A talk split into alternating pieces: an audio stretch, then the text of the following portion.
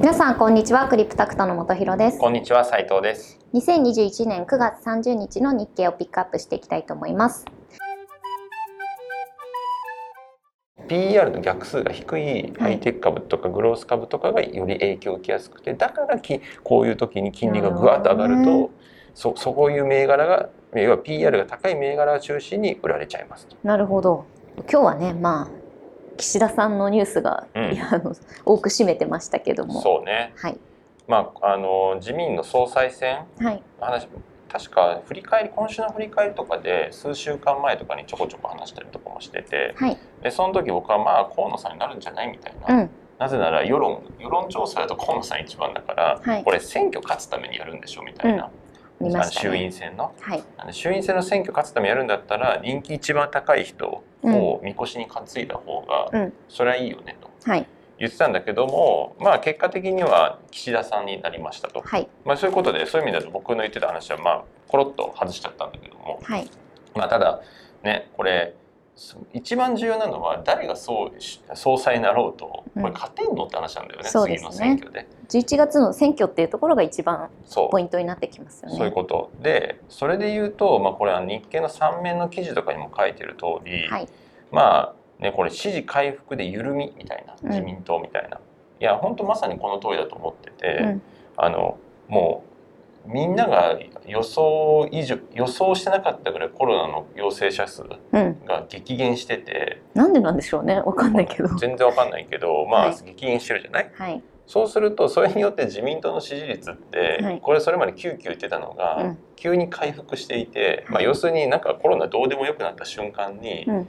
あの自民党の支持が戻してきたと。はいそうすると今選挙やったらまあ結構勝てる可能性、うんうんうん。まあ、そういう意味だとこれそれまではさ自民党の支持率もめちゃめちゃ下がってきてたから、うん。もう菅さん担いでた選挙勝てないっていう空気だったけども、うん。まあここのね記事にある通り誰がみこし誰が上になっても勝てそうじゃんみたいな。ってなってくると、うん。別に河野さんである必要がなくなってくる。なるほどね。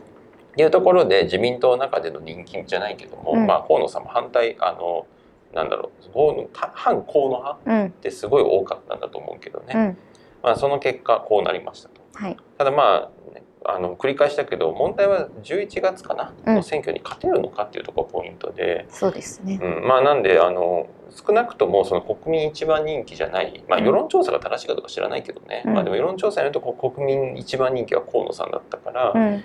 まあそれを覆すうんあの結果の中で選挙で戦った時に、もし11月また陽性者数感染者数が激増してたりしたら、うん。結構苦しい戦いになるかもしれないしちょっとだからそういう意味だと自民党のその選挙うん。議席というところだとあのいや気持ち悪さは少し残ってるのかななと。るほどね。まあ明日からね、あの緊急事態宣言もうん。全面解除になって、まあ人の動きもまあさらに増えていくってなると、そこから、ね、陽性者数がちょうど11月ぐらいから増えてくるとままあ、た可能性選挙が、もね別にあるよね。うん。あの まあわかんないけどもうもはやなんで減ってるかもわかんない時点でなんで増えるかもよくわかんないんだけど、はい、まああのね可能性としては、あのまたちょうど選挙のためは今選挙したらまさに岸田さんでいいのかもしれないんだけど、はい。っていうところ。まあただね自民党もそれはよく分かってるから、うん。例えば河野さんを外務大臣にしますとかねはい。岸田内閣に入れちゃいますみたいな、うん要は河野人気もついでにあやかっちゃうみたいな。まあそこの人事もね気になるところではあそうそうそういうことりますね。すればな,、うん。なんとなくこういいとこ取りみたいうんうなん。こともできるかもしれないし、まあその辺は今後はい。なのかなとはい。は思ってますね。はい。まあ、あとはまあこの岸田さんの政策とかだとそんなにあの、まあ、これもね岸田さんがあの立候補した時に言ってたような30兆円ぐらいはいの経済政策打ってくるよとか、まあ、医療の拡充そっちに重力しますとか、はい。まあ、それ結構マーケットに交換されてるんだけど、うん。あのまあなんかねそのこれ高市さんが言ってる話なんだけども、うん。やっぱり金融うん。取引の,、まあ、あのまさに分離課税のところ、はい。20%から30%にしますとか、うん。まあ、そのあたりは結構市場にはインパクトありそうだから、うん。ちょっと要調査というか。そうですね、うん。マイナスのいちょっと影響があり得るただねそれも結局選挙の前にそういう増税話を言ってくるかどうかっていうのがうん。ポイント、いや選挙の前に言ってなかったら選挙した後に増税ってなるとすごい反発くるうん。し、まあ、一方で選挙の前に増税の話しちゃうと、うん。より選挙が厳しくなっちゃうから、うん。あの本当に選挙の前にそういうこと言うのかとか、うん。ね、あとまあこういうねぶっちゃけで言うとさ、まあ税ね、コロナってさ、はいあのまあ、特にこれ若者現役世代若者、うんまあ僕は若者にもう入んないと思うけど 僕以下ね、まあ、モッチーとかそれ以下の世代はい。とかの若者からしたらさ、うん。まあこう言っちゃなんだけどもう必過剰なほどの行動制限させられて、うんましてやそのなんだキャリアとかうん。自身のキャリアとかそのいろんなオポチュニティをさ、うんあの失ってる、そうですね。うん結構貴重な貴重。重な期間を失ってるにもかかわらず、んさらに増税でその人たちってさ別に究極コロナで死ぬリスクも一番低い人たちじゃない、うんだから自分のためになってないわけよね、うんだけどみんなみんなのためというかなんかちょっともやっとしたもの我慢してて、かつ今後働いたりしていく時に税金上がりますって、うん。ちょっとあの若者もしその政策出てくると、うん結構世代間闘争じゃないけども、うん。これなんでなんだっけみたいなうん。その恩恵を受ける世代が払うべきじゃないとかね、うん。まあそういう話も出てきてもおかしくないし、うんまあ自分がもし 20, 20歳だったらそれいるかなみたいな、っうん。うん。うん。ていうのはちょっと思いますね。まあでも他の政党だったら違うね案が出てくるのかって言われるとまた、うんまあ、それはちょっと見てみないいとやでもわかんないですね例えばその枝野さんとか、ねうん年収1000万以下はもうこれできるのかどうか知らないけど まあ税金1年間なしみたいな、うんとかっていうようなこと言ってるから、うん。ちょっと自民党もこれ増税の話って、うん。まあ、今言ったそういうさそもそも論みたいなところはい。も含めて我慢した上に増税ですかみたいな、っうん。ていうところも含めて、うん。よりちょっと打ち出しにくいかもしれない。なるほど。と思うけどそれ打ち出してくるかどうかっていうのがまあポイントかうんなうんうん。と思ってますね。あとちょっとその岸田さんニュースが多い中で気になったので言うとアプリだとこのグローバル市場のところで金利上昇株価に重圧っていうニュースがあそうですね10 11面。紙面だと11面にあるものが、まあ、あの金利の話ってねこのあのチャンネルでも何何度もやってきてるんですけれども、まあ、ちょっと改めてこれで何が起こるんでしたっけっていうのをちょっと解説してもらえたらなと。ああそうね。まあ、はい。金利が上がるって株価が下がるみたいなうん。話って、まあ、よくもうなんかよくあるというのかあのよくあるっていうのかな？なんか最近ね言われてる話で、あと金利が上がるとこれハイテク株が売られるとか、グロうん。ースが売られるとかってよはい。く言われてて、なんかもうあのそういうもんだみたいな受け止め方うん。だと思うけどもあの一応ちゃんと理由があって、うん。うん。あとちなみに金利が上がったら絶対株価下がるってわけじゃないんだよね。というのも例えばすごいリスクオンって言ったりするんだけどブルーマーケットになってる時、いわゆるリスク資産を追いかけるぜってなってる時は、はい。むしろ株価が上がって、うんであの金利は下がるあごめん金利も上がるみたいな、うんうん要するにあの債券から株にシフトしていってうんるうんうん。時なんかは金利上昇株価も上がるみたいうんうなん。側面もあるから必ずしもこういうこれワンセットじゃないんだけども、うん。今起きてるのはあのその金利上昇で株価が下がるっていうのは、あのそのななんだろう、まあ、そこの背景をちょっと説明しますと、まあ、特にこのハイテク株と言われてるんだけどもあの PER ってよく聞くでしょう、うん株のところで。まあ、PER で10倍とか30倍とか50倍とかっていう。はい。であれがまさにその金利みたい金利の概念うにん。少しリンクしていて、そそうなんですね。そこが結構影響しているうん。ところですと、まあ、例えばね金 PR10 倍って、うん。あの要は利益の株価時価総額がうん。利益の10倍ですってことを意味してるから、うん。まあ、その会社の株、うん。まあ、その会社買うとうん毎年、まあ、要は100円で買ったら、うん毎年10円ずつ収入入ってきますみたいなことを意味してるの、うんうん。あ10年で回収できるみたいな。そうまあざっくり、まあわ、単純に分かりやすく言うと利回り10%みたいなうんうんうん。なわけですよ。はい。で PR50 倍の会社買ったらさうん。利回り何パーだと思う？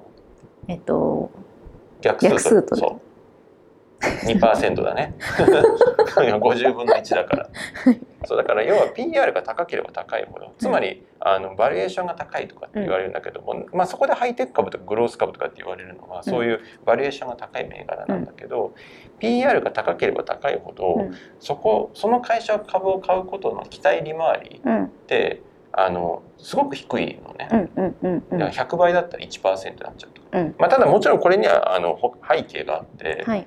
あのそ別に利益って一定じゃないから今の話で利益一定の話してるんだけども、うん。もちろん利益一定だったら100倍の株買うってうん。利回り1%じゃねえかみたいな、うんうん。だからそれ嬉しいのみたいな話になっちゃうけど、うん。ハイテク株とかグロース株、まあ、グロースなんで文字通りグロースしてるから、うん。毎年利益が何十パーって伸びていくんだったら、うん。まあ別にずっと1%じゃないので、そうですよね。今の利益でいうと1%の利回りになっちゃうけど、うん。まあ、5年後にはこの会社そもそも利益10倍になってるからみたいな。その将来の成長にかけるベットするっていうイメージですもんね。なのでそこの2つが複合されて PR で決まってくるんだけども、はい。まあ、大体みんなその利益の成長うん。の話をするけども、うん。実はそれ以外の要素として、うん。そのまあ、マルチプルというのかなそうのん PR の上数がこう上がっていく切り上げていくコンセプトとしてやっぱり金利っていうのがあって、うん。じゃあにこの株買うのに期待収益率が2%でいいのかはたまた1%でいいのかってうん。別に基準ないでしょ、うん、どうやって決めるのって話じゃない？そうですね。なんとなく他と比較するみたいな。そう。でその他がの一番究極が金利なわけ。うんだから国債の金利？はい。例えばさ日本国、まあ、極端な話ね、うん。日本国債買って5%の金利ありますと、うん。そしたらさ利益がまあ一定ベースの会社、うん。利益あんま上増えも減りもしませんみたいな会社の株をはい。PR20 倍で買いたいですかっていうと、うん。ノーじゃない？だってそれだ PR20 ったら金あの債券買うわっていう。そううんうん。無リスクの日本国債買った方がいいじゃんと、うんましてや30倍で絶対買わないでしょ30倍だったら3.3%の利回りだから、はい。それだったら5%の国債買った方がいいじゃんってなるわけ、うん。だからあの常にそことの比較ってやっぱりあってなるほどね。でアメリカ株、まあ、アメリカでいうと金利がまあすごい下がってましたと。はい。下がってるってことは PR でいうと、うんまあ、今まで30倍だったけど40倍でもいいやとかうんうんうんうんになってくるわけ。だって。横に見見てる国債の金利はもっと下がってるから、その国債の金利にプラスアルファどれぐらいの、まあ、プレミアムとかスプレード乗せたらいいかなみたいに言うと30倍どころ40倍でもいいかもと。その比較対象が下がってきちゃってるからっていうことですね。ところが金利が上がり始めると、うんおおやおやおやってなるわけ。なるほど。だったら債券取ろう。だったらアメリカ国債買った方がいいじゃんみたいなその利回りあるじゃんみたいな。なるほど。はいはい。ってなってくるからそうすると株価の、うん株のその PR の掛け算のところがちょっと下がってきちゃううんうん。PR が下がるってことはつまりあの売られるってことだから、株価がね。はい。ででじゃあなんでハイテク株とかグロース株とかややたら言われるのかっていうとこういうところはだから PR がすごいでかいから、うん。あでかいが150倍とかね、うんうん。じゃあ50倍100倍とかなってくると、はい。まあ、逆数取ったら 1%2% 利回り、うん。だから国債がの利回りとかがねいや長期金利が今だからこの間まで1.2%ぐらいだったのが1.5%とかになったりしてるわけでしょ、今うん。その0.3%増えるだけでもうん。結構大きいわけ、そそこの影響が。うんうん。ところがバリュー株とかねもともと PR が今でも低い。10倍ぐらいの会社からすると、うん。それ逆数取ったら10%ってことだから、まあ正直国債がさうん。の利回りが1%から2%に上がったところで、うん。まあこまあもともとこっち側の株は10%あるから、うん。まあそんなに影響を受けない。うんうんうん。下がるかもしれないがそんな下がらない。うん。もともと安い、まあ、利回り高いからみたいな、うんうん。だから利回りが低いそういうこうハイテク、まあ、利回りっていうのかなその PR の逆数が低いハイテク株とかグロース株とかがより影響を受けやすくてだからきこういう時に金利がぐわっと上がるとそそういう銘柄が要は PR が高い銘柄を中心に売られちゃいますと。なるほど。そうまあそれがあのまあロジックというか今起きそうそうそううんうんそうでもちろん別にあの金利が上がったからうん。といってこういったハイテク株やグロース株のうん。企業の成長スピードが下がるとかっていうわけじゃ必ずしもないから、うん。あのなんだろう掛け算のその PR 下がったとしても、3年後5年後って見ていくと、ん。そもそものボトムの利益自体が増えていってるので、別にそれをもって株価っていうのはうん。回復したりさらに上がっていくことは全然あるんだけども、そのボトムの利益は別に変わらなかったとしても掛け算の掛け掛け数が変わってくる。うんうんうん。っていうところが問題ですよっていう。うんうんうん。そういう話です。ちなみにじゃあ金利上昇して株価も上昇する時っていうのは、まあ、その金利も上がってるけどそのハイテク株にもやっぱりリスク取って買ってこようって人が多いと株価も上がっていくっていうそうね。というのもあるしあとそもそもボトムの利益自体がそれを超えて上がっていくフェーズ、なるほど。だって利益がさ2倍になる思ってる利益の水準より、はい。例えば5割うん。増えますと。うん。だったら別に金利が上がってちょっとマルチプレは PR がなんかいや30倍だったけど、ね、これ27倍ぐらいがいいかもとかなったとしても、あの利益のボトムが5割増えてたら結局株価は上がる、だから利益純利益かける PR が時価総額でしょ、純利益は5割増えますと、PR が1割減ったとしても、時価総額は4割増えてだから株価は上がるっていうようなそんな感じかな。だからあの、あのまあ金利なんだろうブルーマーケットっていうのかなその全体がすごく伸びていたり、まあ、経済がすごい広がっていて、まあ、特定の企業っていうのもあるけどあの、全体が底上げ利益が底上げされて、まあ、まさに経済成長だよね、うん、してる時っていうのは比較的金利も上がりやすいし同時に株も上がってる、うん、まあそういういい意味でのリスク資産にお金が流れやすいみたいな。ただ今足元起きてるのはどっちかというとその債券の金融緩和を引き締めますとかっていうところも別に経,、まあ、経済がいいから金融を引き締めるってあるんだけども、うん、あのもう債券を主軸とした動き、うん、だからそそこを出発点にすると株価にちょっと影響しちゃうかも、うんうんうん、まあそういう話ですね。はい、あと気になったのが、えーと、アプリだとビジネスにで紙面だと19面ですね。19面にある脱炭素へ株主分配を縮小っていうのが、東京ガス。はい。そうですね。これあの東京ガスが脱炭素に向けてのプロジェクト投資を進めるので株主還元を減らしますと、うん。はい。まあ、今後こういう流れが来るかもしれないし、うんうん、まあ、一方でこれみんな株主がこうなんかね賛成っていうか、うん、まあ、ポジティブに捉えてる方全然そんなことなくて、うん、まあ、結構反発もあって、あのまあこれ脱炭素って割とね去年からもてはやされてるけどもそうですね。言葉だけがなんかそうそう言葉先行だけど、うん、実際痛みを伴う脱炭素していきますってなった時に、どの程度受け入れられるかとか、うん、マネーが本当についてくるのかっていうのは結構あのこれは東京ガスだけじゃなくて、今後出てきそうな話ですよね。だからそういう意味だとちょっと先駆けな感じで面白い。おそらく今の現状では大体の企業は、はいあの利益を減らすことない。く、株主に負担させることない範囲で脱炭素を進めていきますみたいな感じだと思うのね、うん、東京ガスはちょっとこれ一歩踏み込んでるよね、うん、そういう意味だと、うん、あの株主に負担をしてもらった上で脱炭素していきますと、まあ、当然なんでやねんっていう話にもなってきて、あのまあ、結構ねあのまあ揉めるじゃないけども、どうなるのかなみたいな、いやもちろん脱炭素していくって別にみんながみんなみなななんていうのかな総論みんな合意だと思う。そうですね。ね。でただそのやり方のところは結構あの揉めそうな、うん、でまあだからこれね書いてくるいろんなねこの大和証券の西川さんアナリストがこう書いてるとかコメントとか出てるけれども、はいそのまさに投資のリターン、うん、まあ、それ株主還元圧縮させるぐらい投資するのはいいけど、うん、じゃあそのリターン本当に出んのとか、うんうん、あとなんで今今その金額やんなきゃいけないのとか、あのもうちょっと時間かけてやってもいいんじゃないとか、まあそういう話をちゃんとてどこまで丁寧に。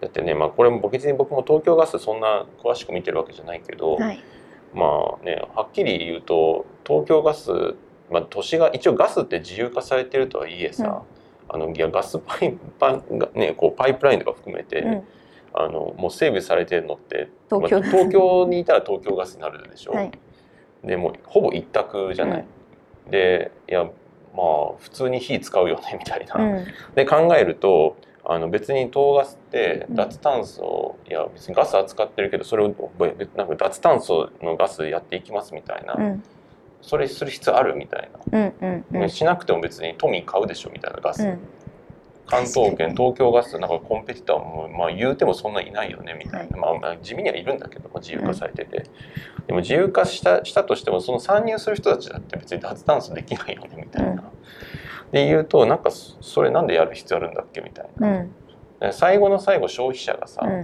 もう脱炭素で、はい、脱炭素っていう観点でもう都市ガスは使いたくないですと、うん、例えばオール電化だとかね、うん、オール電化も太陽光発電のオール電化をコスト高くても消費者がやっていきますとかって言い始めたらそれは確かに脅威かもしれないけど、うん、まあオール電化も昔から流れである中でもうだいぶ落ち着いてるし、はい、あのえなんでそういう東ガスがそれやんなきゃいけないんだっけみたいな脱炭素をしなきゃいけないほどなんか追い込まれてましたっけとか。っていうのはやっぱり株主からするとうん。当然出てくる疑問、納得しにくい。うん。まあ、数字だけで言えばみたいな、うん。いやそのコンセプトは理解するけどみたいな、さすがにそんな痛み伴ってみたいなこと言われるとちょっとちちゃうくないみたいな、うんっていう話だって出てくると思っていて、うんまあじゃあそれに対していや違うんですと。うん。もっと先を見てくれと、うん。そうするそうした時にいやもうこれ都市ガスだとダメなんですみたいな、はいはい。もっとそれだったらそういう説明があったりとか、うん。またそうなった時のその収益とか、うん。期待利回りというのをちゃんとこう説明しないと、うん。まあお金って無常だから、うんいやもうじゃじゃあ分かりましたと、うん。もうあの東東京ガスの株売りますと。で、うん。まあ、東京ガスあのなんか東京ガスが言ってることが本当に正しくて成功したらまた戻ってきますみたいな、うん。その間お休みであの持ちませんみたいなことで全然できちゃうから、そうですね。そうすると、まあ、株価が低迷してくるとあの調達だってしづらくなってくるからね投資したくてもできない大規模な投資できなくなっちゃうかもしれないし。結構コミュニケーションがだから難しいそう問題ですそうそうそうね。そうそう、うん別にね投資のお金もなんかリターン生まないものに好き好んで持つ人誰もいないから、うん。まあ、株価上がんないんだったらじゃあ売っときますみたいなこともありえる。るのでちゃんとそこは説明しなきゃいけないけどこれ東ガスだけのじゃなくてこういう話は今後出てくるのかなうんとはうんうん思いますね。うん。でもなんかこう言葉だけじゃなくて一歩こう進んだ施策っていうのはなんか、あの面白いっていうか評価されてもいいのかなとはちょっと思いましたけどね。うんはい。今日はそんな感じですかね。はい、ありがとうございました。と面白いと思っていただいたらいいねやチャンネル登録もよろしくお願いしますよろしくお。願いします。